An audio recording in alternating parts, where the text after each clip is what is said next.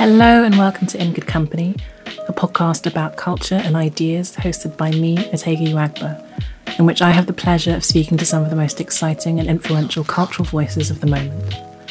On today's show, I'm talking to the writer Anna Wiener, who is a contributing writer to The New Yorker Online, where she writes about Silicon Valley, startup culture, and technology. More specifically, we're talking about her book Uncanny Valley, which I read well over a year ago and have been wanting to discuss on the podcast ever since. So I'm really thrilled to have her on the show today. Uncanny Valley tells the story of Anna's time working in Silicon Valley during her mid to late 20s. And despite the tech world setting, it really is an every woman's story about what it's like to work in an industry that is notoriously unwelcoming to women. Anna's book touches on everything from casual sexism and emotional labour in the workplace to why your work will never be your family and the lies that companies often tell their employees. It's also a brilliant exploration of the often toxic nature of tech startups and the ethical quandaries that many of those companies are struggling to address. I found so many parallels between my early career experiences and Anna's, despite the fact I've never set foot in a tech company, and I'm sure you will too, no matter your line of work. And, as well as being incredibly insightful, Uncanny Valley is also an exquisitely written memoir and extremely funny. I absolutely tore through it, and I'm sure you will too. Here's my conversation with Anna. I actually first heard about your book when I interviewed Jia Tolentino about Trick Mirror when that came out back in 2019. And just before we started recording, we were talking about toxic startup culture. I think there'd been like a recent expose, I can't remember which company it was.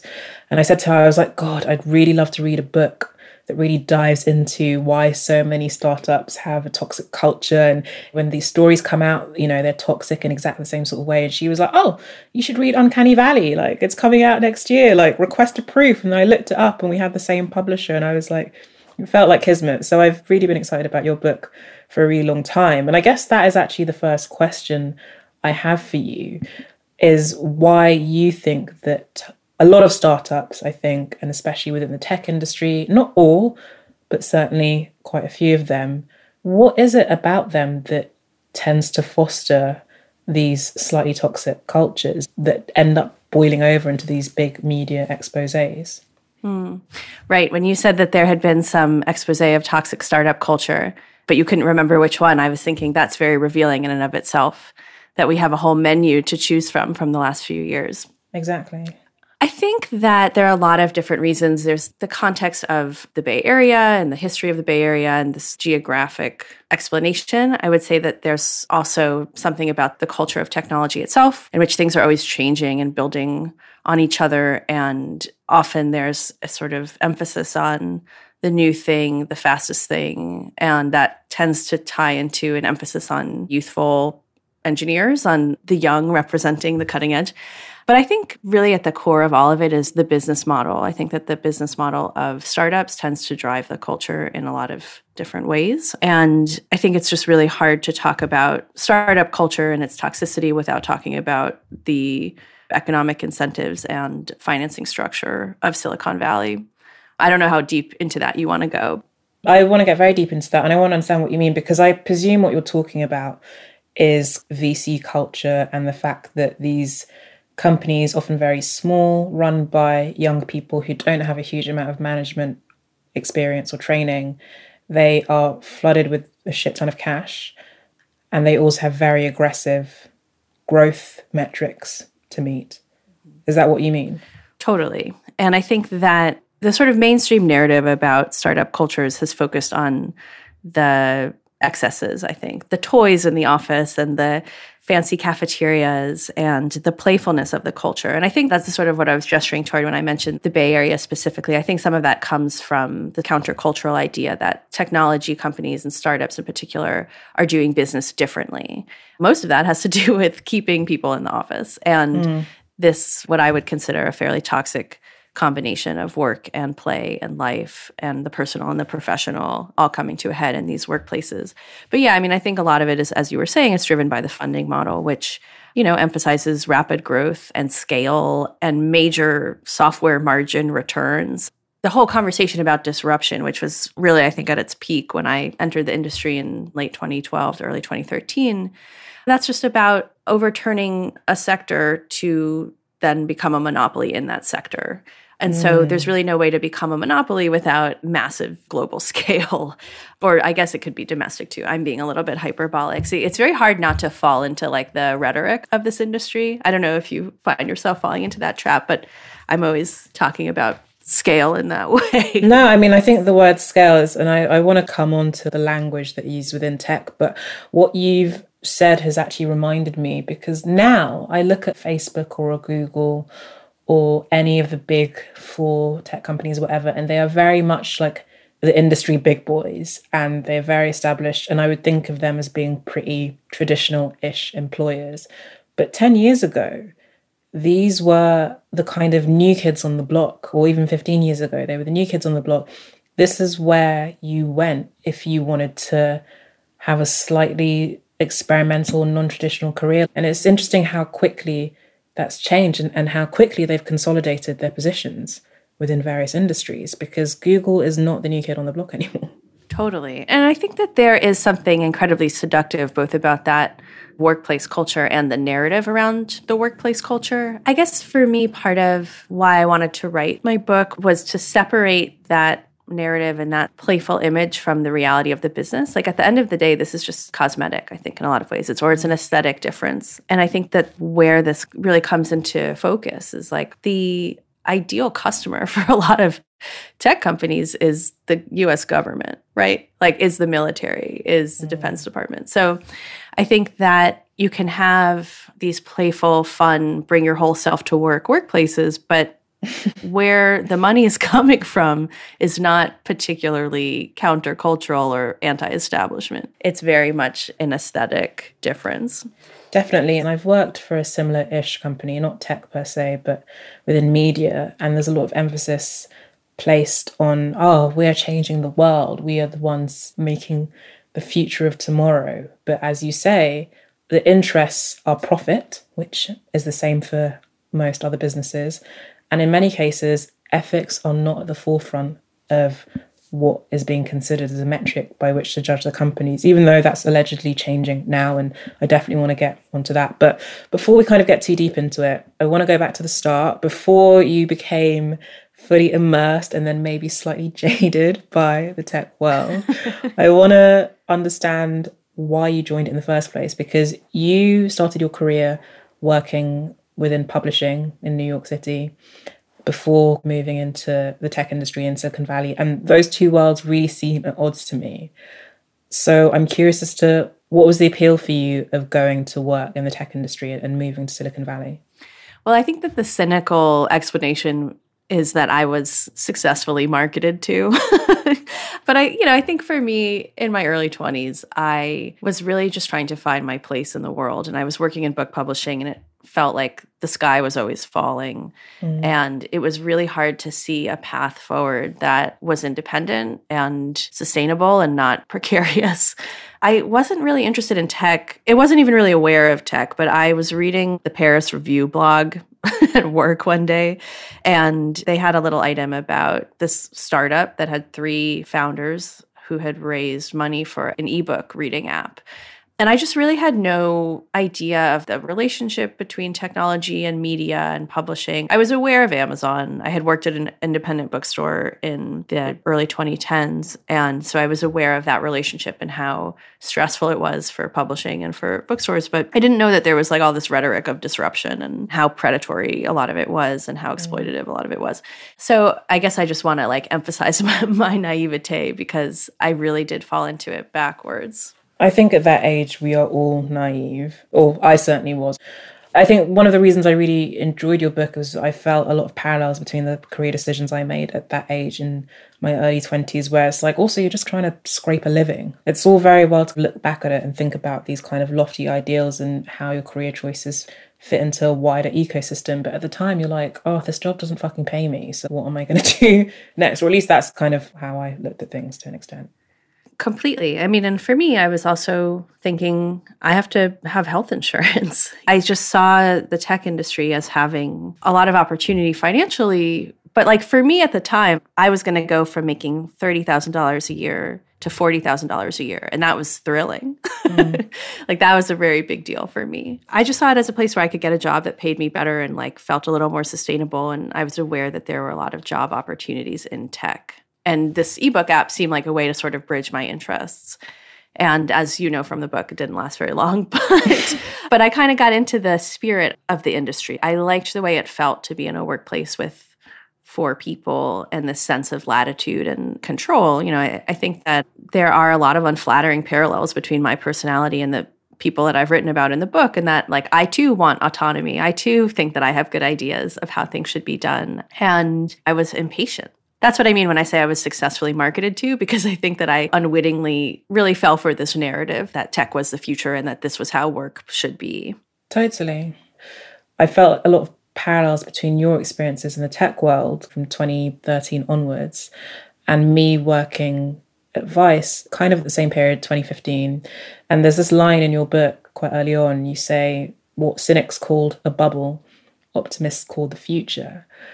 And it just really struck me because I feel like working in one of these really hypey companies or almost like frontier industry companies or sectors and going in and not being entirely convinced, but trying to drink the Kool Aid nonetheless. Like, I was curious as to how much you were convinced initially, at least, of the value of what you were doing.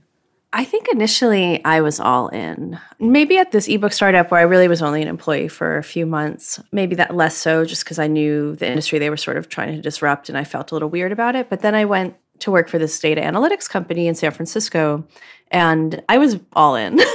like I have mm-hmm. very cringy emails in my inbox in which I try to recruit friends to come work at this company. And I got pretty far with some of them and actually had like a really what should have been a come to Jesus moment for someone who wasn't so impressionable. I had a friend come out and interview for a position and she felt so insulted by the process and so sort of horrified by some of the people she spoke with. And it made our friendship weird for a little while because oh, she was wow. like, How do you work for this person? Like, wow. the, I felt so disrespected. And I was like, You don't understand. It's really complicated. Yeah, I think when you get into that position, probably you're in too deep. But I know what you mean that the ambivalence. I was really trying to be a believer for longer than I was. You know, I think mm. that I mm. got disillusioned pretty quickly. You know, you're looking around and everyone's drinking the Kool Aid and you're like, this Kool Aid looks weird, but everyone else seems to be liking it. So, like, I guess I'll just keep sipping.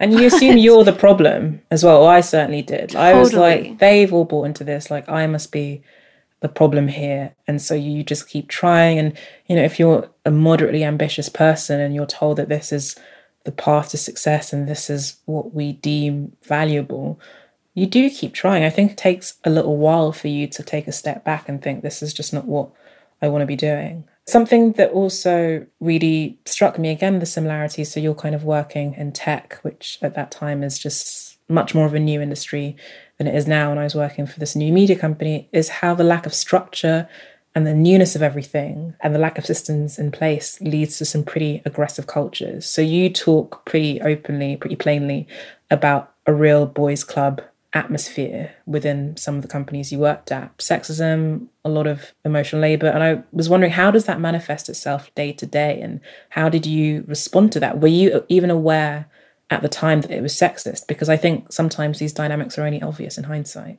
yeah. Oh my God. I would love to hear about what that was like at Vice. I mean, I've read, you know, media coverage of the problems at Vice, but I'm sure it was crazy.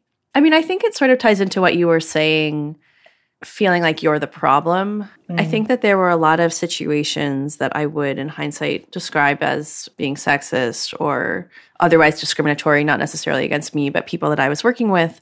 But Silicon Valley in particular has such a culture of individualism. And I think that that can like manifest in different ways. When I had a manager say to me that a colleague on a team of two was strategic and my work was because I loved our customers Ugh. You know, that's like a really demeaning thing to say to someone who's working very hard for your company. And I really didn't love our customers. I enjoyed speaking with some of them. To me, that's such a gendered framework. So, I mean, and that's simple, that's sexism, but obviously that's not in the same category as like sexual harassment or assault or things that did happen at workplaces that I worked in and were much more explicit. No, but at the same time, because again, this is I had such a similar experience. A lot of it, not all of it, but a lot of what I had to deal with was low level. It's like emotional labor, it's undervaluing of your labor, it's being demeaned, it's being treated differently. Thank God didn't ever have to deal with out and out sexual harassment or out and out sexual assault, which people at Vice definitely did. It's been in the press. But I became aware very early on of almost like a ceiling to my ambition or progress and the way in which I was put on this one track, which is like feminized, and another track was kind of reserved for like the boys. And there was not really anything I can do about it. And so I understand that you are trying to put it in the context of how severe it was in terms of, okay, no one is out and out harassing you. But I think actually, as women, we can minimize that sort of behavior and not talk about how much it really does affect your career progression. Yeah, I mean, I think I was so inexperienced. I just didn't have a lot of context for it. It was really only when I started talking to coworkers and other women in the industry that I started to understand that these were patterns, that mm-hmm. it wasn't personal. You know, women who had families who were basically told they couldn't be promoted because they had other outside obligations. Like that's a much clearer example to me of discrimination, or it was at the time, than mm. the way that my work was described. And I wonder if there are parallels between your experience and mine in that I was working in customer support in a non technical role, which is the business side essentially of a startup. And I was an account manager. Right. So you were on the business side of a content operation. Yeah. And I think in both cases, these are considered necessary, but outside of the core product. And so mm-hmm. they're considered lesser work. Yes. Which is like a whole other dynamic that is complicated. And I think you'll find that, like in tech, at least, customer support organizations are more diverse, are more women in them than the engineering org. And that's not necessarily because of skill distribution. You know mm-hmm. what I mm-hmm. mean? Mm-hmm. I would imagine it's probably similar yeah, account managers, I think they're two thirds female. So again, it's these kind of feminized sectors or within a specific industry that then they're not paid as well and it, it just becomes a whole mess. But yeah, I can definitely see parallels between our experience. Something I want to touch on actually is kind of the idea of whistleblowing because something that you did in the book in terms of how you wrote it and something that I've definitely seen mentioned in a couple of reviews of your book is the fact that you did not name specific companies, specific tech companies, but you do describe them in a way that is pretty easy to identify. Like I could kind of tell when you're referring to Amazon or Facebook or whoever within the book. And I'm really, really curious as to why that is. Was that a legal decision or was that a stylistic thing? That was a stylistic decision. And I don't consider myself a whistleblower at all. I, I, don't think that this is that kind of book. It was a stylistic decision. I think that it's helpful to just remind people what these companies do and what they are because they're so pervasive and there's so much attention on them. And I just think it can sometimes be helpful to walk back and think, okay, Amazon is a very impressive company. And mm-hmm. also, it's like a bargain basement online. I don't think that's how I describe it in the book, but I mean, it's true. Yeah, I mean, you get what I'm going for. But for me, it was also a way of taking some of these companies down a peg, right? Like, so much of the conversation about tech companies has happened on their terms. And yeah I felt that it didn't really matter which companies I was writing about or that I had worked for because I was writing about a culture. And I don't think that my experience was universal, but I think that there were qualities of the places where I worked that were extremely common. And it's been very validating to get emails from readers who also work in tech who are like, this exact thing happened to me in my totally unrelated startup in 2014.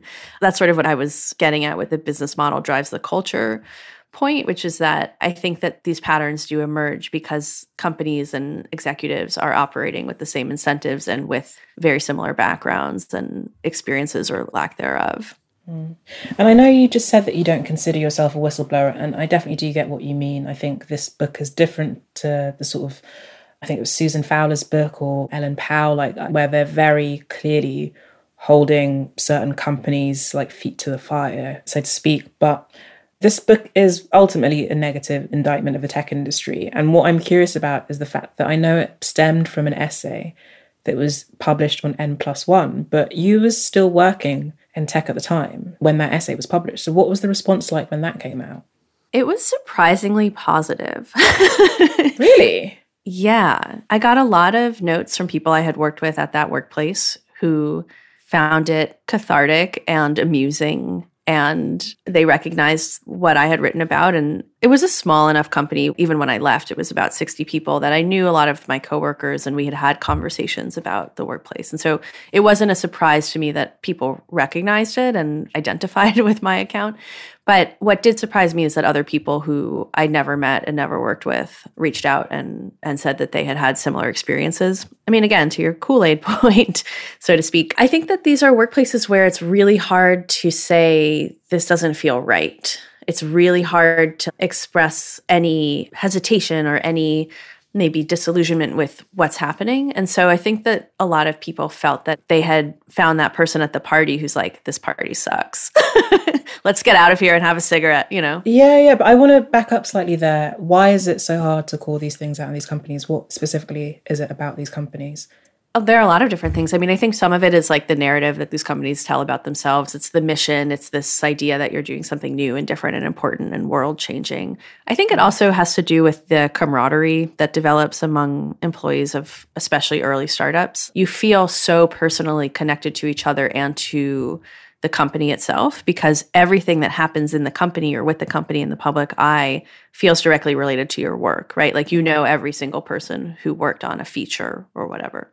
I think that's a big part of it. You feel like a defector if you say mm. you don't believe. There's like a tendency to compare startups to cults, and I don't know that that's a completely perfect analogy, but I do think there is this feeling that it's a betrayal if you step back from it. I'm not really answering your question of why that is? No, I, I think it does make sense because I think there are definitely some jobs that are a bit more like actually if I think about some of my friends who work in more traditional professional careers, maybe they're a lawyer and companies don't try and use this language of like, oh, we're all a family here. Whereas that happened all the fucking time in every agency that I ever worked at. And it was like, okay, well, family can't fire you. So I don't really see that relationship. But also, there is that thing like you had this phrase that apparently one of your employers used called DFTC down for the cause. Is that right? Mm-hmm. And I feel yeah. like you know they I always felt like within the creative industries they kind of use this like rhetoric of being like a family to get you invested in the company at the expense of actually being paid properly for your work. But in tech you are actually paid pretty well. So it's like a slightly different equation, but I do think a lot of companies where the exchange isn't entirely fair between employer and employee. Capitalism isn't fair, blah, blah, blah. But like, I think where the imbalance is really great, there is often a lot of obfuscation around this kind of family rhetoric to cover it up. Totally. I have friends who've worked in the restaurant industry who've said the same thing. Mm. That's like particularly toxic, that rhetoric. They have family meals. That's what it's called. The pre service right. meal. It's called like the family meal. Right. And it's usually like a cheaper, simpler version of the food that they're serving all night. yeah. I'm just thinking about what this must have been like at Vice. You're right that it's a different equation when there is less money sloshing around. I mean, I think in, in tech, it's really in service of getting people to work and to commit and to put mm. the, the company first. But like, down for the cause, like, God, it's really embarrassing. Like, it's so corny. but it's the kind of thing that I would have latched on massively and especially my early to mid 20s like i would just have i would have latched on it and it becomes like a company mantra and i can even picture people men that i've worked with in the past who you know they may not have had that specific phrase but they definitely had that mentality and also sometimes i think when you see people who've adopted that mentality rise up the ranks then you assume that that is the key when actually it's often a lot of other things like the fact they're just like a white male who gets on well with the CEO and gets tapped on the shoulder. And something you actually said earlier about how tech can be really individualistic really caught my attention because I feel like tech is one of those industries where everyone pretends as though everything is a meritocracy and it's really not. What do you think? Oh, God. yeah, the meritocracy fetish is really out of control. Yeah, absolutely. That's been a story that tech has been telling about itself for decades. And if you work at any of these companies that are particularly committed to that idea of meritocracy, as I did, you know, I worked at GitHub and there was a rug, and this is a longer story, but the company I worked for, GitHub, had a sort of waiting room that was a replica of the Oval Office. And for a while, oh there was a, a big rug in the middle that had the company mascot and it said, I believe in meritocracy we trust. And so this was an open source, you know, software development platform. And so it kind of tied into the ethos of the open source software world. But I think that anytime you have a culture that purports to be a meritocracy and the people running the show and making the most money from it or profiting the most from it are young white men or white men who went to Ivy League colleges or Stanford. I think that that should immediately raise eyebrows. Mm-hmm. A lot of mm-hmm. smart people. There are white men who are smart. I'm not saying there aren't, but they're certainly not they don't have a monopoly on smartness, which is how it would appear if you were to walk through one of these silicon. It's like, hmm, it's really yeah. funny how all the smartest people are also white and male. Like, how did that happen? I want to move on slightly and talk a little bit about the craft of writing the book because it's also such an exquisitely written book. I should say that it's also very funny. I really enjoyed reading it and I really whipped through it. And I was curious as to how you approached the writing of it. Like, how did you organize your thoughts and how did you decide what stories to include and what to leave out in order to kind of illustrate the points that you're clearly trying to make?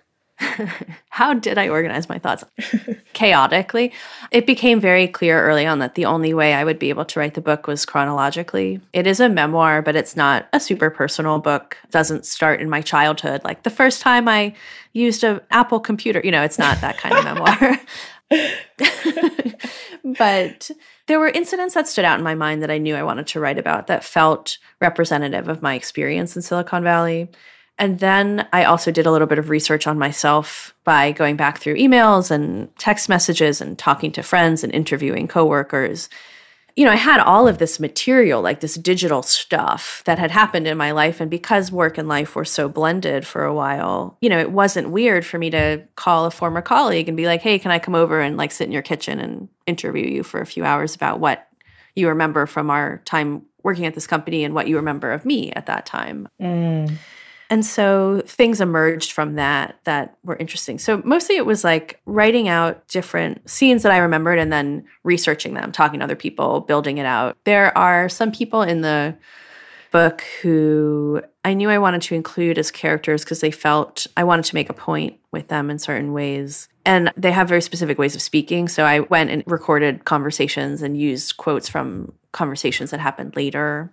Mm because I wanted them to be representative and accurate in terms of how people present themselves and speak. But I would say that the hardest part was really knowing where to end it. Although okay. that seemed that was like obvious to some people who worked on the book and not to me.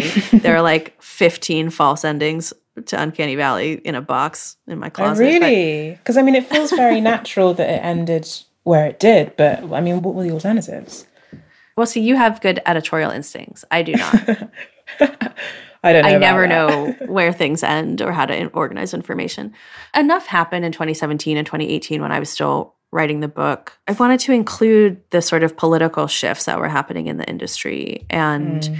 I wanted to be a little more analytical about those last few years and it just didn't work. There was more to say, but it felt way too present. And it already felt like flying too close to the sun to write about 2016 and 2018, you know? Yeah, I think there is something to be said for presenting a memoir very much as you observed or experienced it at the time.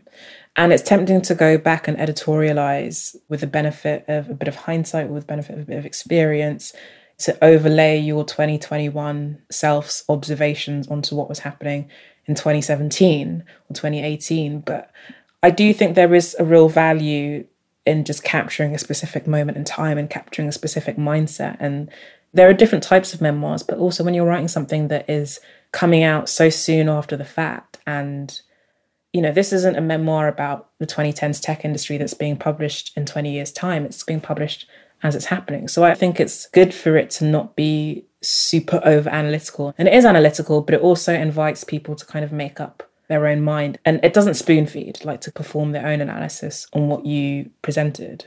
I hope so. I mean, that's that's um, just my justification for there being no analysis in my forthcoming memoir. I'm joking.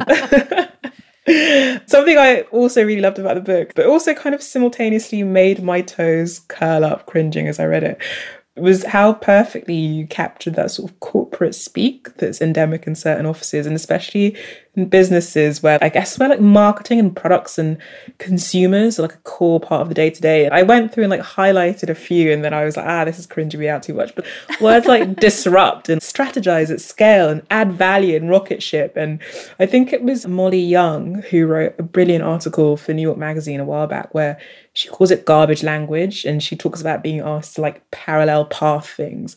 And it's like everyone does it. Everyone apparently kind of loathes it why do we do it regardless? What's your take? It's a certain currency. I think that it is a way of expressing participation in the in group. Mm.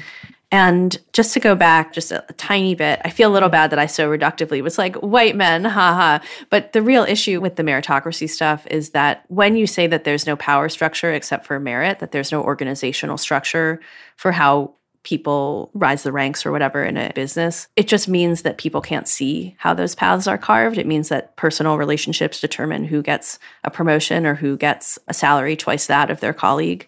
Mm. And I think that the speech and the sort of like currency of jargon actually has a lot to do with that. It's comportment, right? It's like the people who know how to communicate in the way that is respected or understood or considered legitimate are the people who will succeed in a company. But you also have to know how to use that language. Like I mm. remember that before I started working at the first startup that I worked at in New York, a friend of mine who worked in advertising was like, if you get stuck and you feel in over your head, just ask about strategy.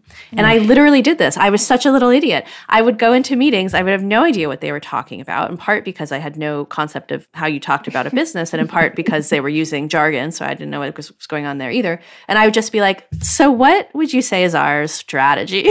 uh, but it sounds like, good. Yeah, I mean, it's sort of. It sounds I mean, convincing. It sounds like nothing. a, but also, it's like I feel like if somebody asks me what the strategy is, I then feel like I'm put on the spot and need to come up with something succinct and clever. And I do sometimes get the impression that people are, you know, again, kind of obfuscating the fact they don't know what the fuck is going on, and so they use these terms, and you know, and then it's like no one knows what's going on. But I think one of the things that used to get used a lot when I was working advertising, certainly at Vice, everything would be hyper and it'd be like snackable content. So it'd be like hyper snackable content. like it's not the most ridiculous That's thing you've ever heard in your life. So, but I was like, who knows what this means? But it's like that Kanye West song. It's like nobody knows what it means, but it gets the people going. Like it's just. anyway, I'm definitely going on a Vice bashing tangent. I want to talk a bit about ethics because that is obviously a huge concern and question when we look at the tech industry today. I don't get the impression it was as much of a concern when you were working in the tech industry, but it is thanks to various scandals. Thank you, Cambridge Analytica. You know, a lot of people are looking at the tech industry and, and also like the chickens are coming home to roost. Now we're all realizing that, oh, actually, Instagram makes me feel really depressed to be on eight hours a day, but it's also very cleverly engineered to make me want to spend eight hours a day and to get that dopamine hit. And the things that were smart about it, there were no boundaries put in, there were no caps put in. Nobody thought, what are the possible negative effects of making people want to spend four hours a day on our specific app? Is that good for society? And I would love to understand, both from your own personal view, how you kind of regarded it, and also more generally is what responsibilities do you think individuals have when they're working for tech companies that either do unethical things or whose products can be harmful, be used in ways that are harmful? Where do you see the individual responsibility lie? Mm, that's a really interesting question because I think you're making a really smart distinction between the conversation about ethics that involve customers and the conversation about ethics that involves employees. I think that the conversation about consumers and the ethics of technology that might exploit or manipulate consumers, I would say that that conversation has become more mature. It's developed over the years. My own take on it, it sort of depends on what we're talking about specifically, whether we're talking about attention economy apps or we're talking about extractive supply chains or we're talking about contracts with ICE or whatnot. But I think in terms of the employee experience, like what is the responsibility of the employee at a company that's doing unethical things. I mean, I think it can be incredibly intimidating. These are companies that, in many, maybe most cases, are not accountable to anyone. Like mm. for a lot of them, circumventing the law is the business model initially. Yep. That's the strategy, as you might mm-hmm. say. Mm-hmm. and you know, I think that these are not companies that are necessarily asking who does this benefit and who does it harm, but just will this benefit us? So I think that as an employee, it can be really daunting. I also think if you were to survey employees of, let's say, Facebook, which is just, I think I'm using that as shorthand for a company that has had a lot of different problems, whether that's like exacerbating a genocide or contributing to like loneliness and jealousy or whatever. Mm. If you were to survey employees, I think it would be surprising how many people felt that the company was a net positive for society. I don't think that there are a lot of people at these companies who feel that what they're doing is necessarily harmful. I also just don't think it's incumbent on the individual to change an entire corporation. I think that that's partly why collective action and some of the unionization efforts we're seeing in tech have been so interesting and exciting. And they give me a lot of hope for what might be possible in changing the direction of a company culture, of a, maybe even of a business's objectives. But I mean, I don't want to be too idealistic about that. I just think it's lonely and hard to try to change a company on your own. You said just a second ago that you've seen the conversation around, you know, the ethics of the tech industry mature in recent years. The conversation is very telling, but have you actually seen any technical change and changes in the way businesses operate in the past few years because I think it's one thing to have endless panel discussions and think pieces about what the tech industry needs to do differently. We can all do that. But are you seeing existing mature tech companies put in new safeguards? Are you seeing new tech companies that are emerging have those ethical considerations built into their platforms from the get go. Is anything actually changing? I don't know. I don't want to overstate my expertise on the matter. It's hard for me to say, but I do want to maybe push back a little bit on what you're saying about these panels and anyone can write a think piece. I actually do think that that matters, especially in an industry like tech and in Silicon Valley where the job market is so competitive, by which I mean companies are competing for employees. Mm-hmm. And so if the conversation is shifting and employees are a part of that conversation, or at least they're observing that conversation, I do think that people come to expect certain things in their workplaces, and that becomes like a forcing function for that workplace to offer it or to change. I think employees have an unbelievable amount of leverage I guess as a writer, I have to think this. So, like, let's, I'll call out my own bias.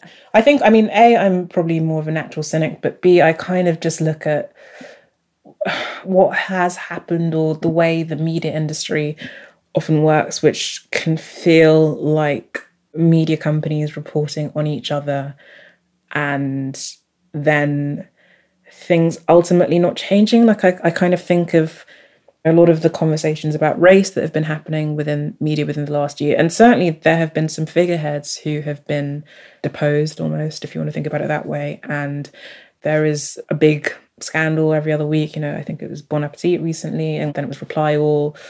But I feel like fundamentally the numbers aren't changing, or the structures, the way these companies are built to reward certain sorts of people aren't changing, or certainly aren't changing fast enough. And so I'm overlaying that insight onto tech. But I totally take what you're saying that within tech that it has a very different effect. Mm.